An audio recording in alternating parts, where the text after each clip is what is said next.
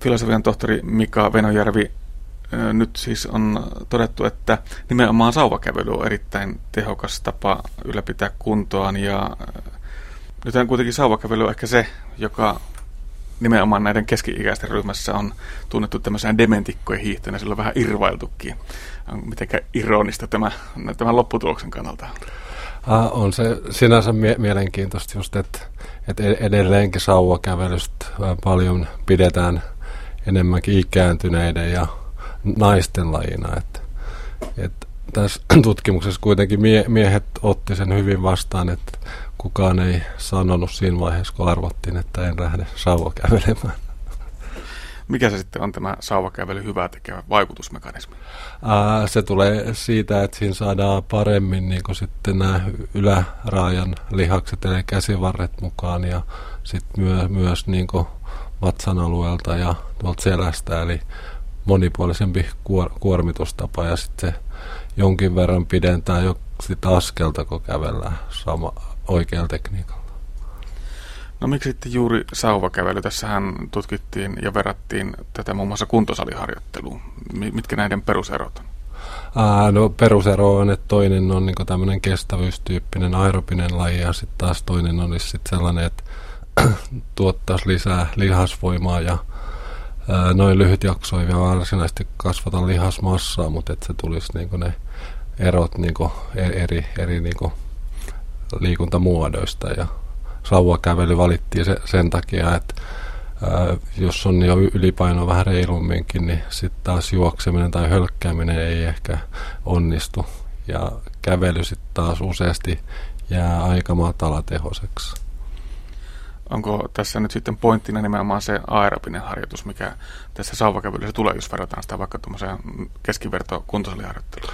On joo, koska siinä tulee, tulee sitä ää, kestävyystyyppistä harjoittelua ja se näki siinäkin sitten, että kun tehtiin se UKK kä- kävelytesti, niin selkeimmät parannukset tuli siellä sauvakävelyryhmässä. Et tietysti ne oli myös oppinut kävelemään ja kävelynopeus parani, että se tuli osittain tietysti sitäkin kautta.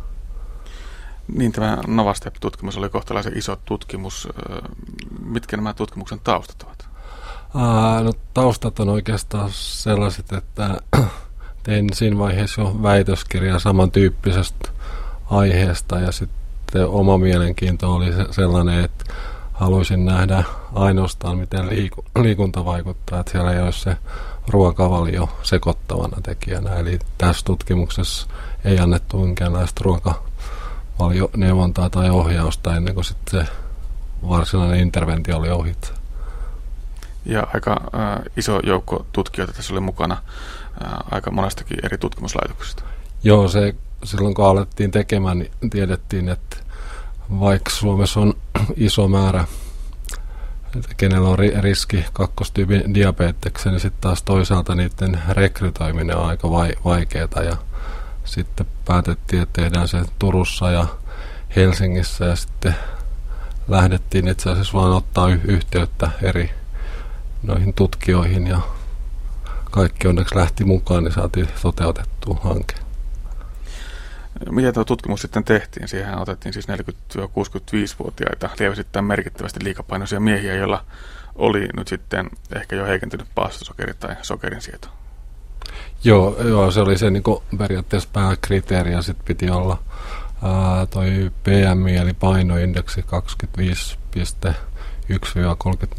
25,1-34,1 yhdeksän ja sitten ei saanut olla niin kuin mitään muita aineenvaihdunlaisia sairauksia ja, ja ne oli ne kriteerit sitten. Mutta sitten kun myöhemmin katsottiin sitä aineistoa, niin suurin osa näistä täyttää myös metabolisen oireyhtymän kriteerit, että sieltä löytyy sitten kohonnutta noita rasva-arvoja, kolesterolia ja sitten monelta löytyy verenpainetta ja niin edelleen. Ja osa käytti sitten näihin lääkitystä, mutta sitä ei lähdetty sitten pois sulkemaan, koska sitten olisi tarvinnut se tutkittavien määrä nostaa niin suureksi, ennen kuin oltaisiin saatu riittävästi kriteerit omaavia miehiä.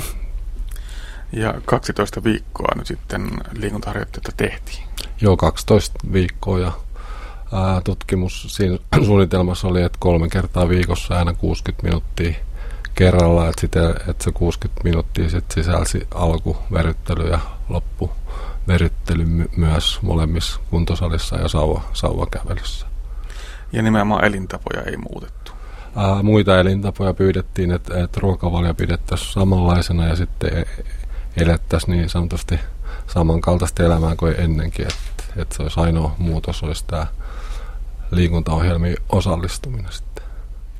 Ja ne mitattavissa olevat tulokset olivat ilmeisesti aika hyviä. Tähän julkaistiin äskettäin tuolla Annals of Medicine-lehdessä myöskin nämä tulokset.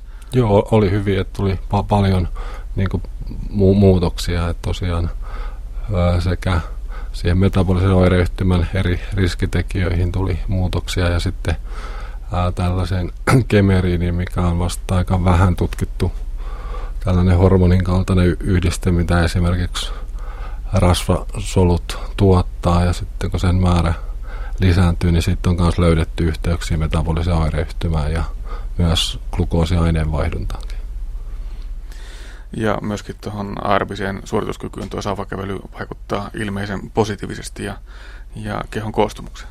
Joo, eli äh, UKK-testi kun tehtiin silloin jälkeen, niin se oli noin 20 prosenttia parempi sille ryhmäkeskiarvoille. Että siinä on sellainen selkeä muutos, että vaikka siinä olisi tapahtunut sitten jonkunnäköistä oppimistakin, niin se varmasti on myös niin sitä fyysisen kunnon parantumista. Ja, ja tosiaan kehon koostumus mitattiin tämmöisellä InBody-laitteella, mistä saadaan sitten eri, erilleen lihasmassa ja, ja sitten toi rasvakudoksen määrä, niin ja tietysti myös paino, niin siellä nähtiin se, että sauvakävelyryhmässä paino putosi noin kaksi kiloa ja siitä lähes kaikki oli rasvakudosta, eli säilytettiin kuitenkin se lihasmassa, että mitä useasti sitten taas laiduttaessa tapahtuu, että menetetään sekä että, että, että kuitenkin lihasmassalla on tär- tärkeä rooli perusaineenvaihdunnassa.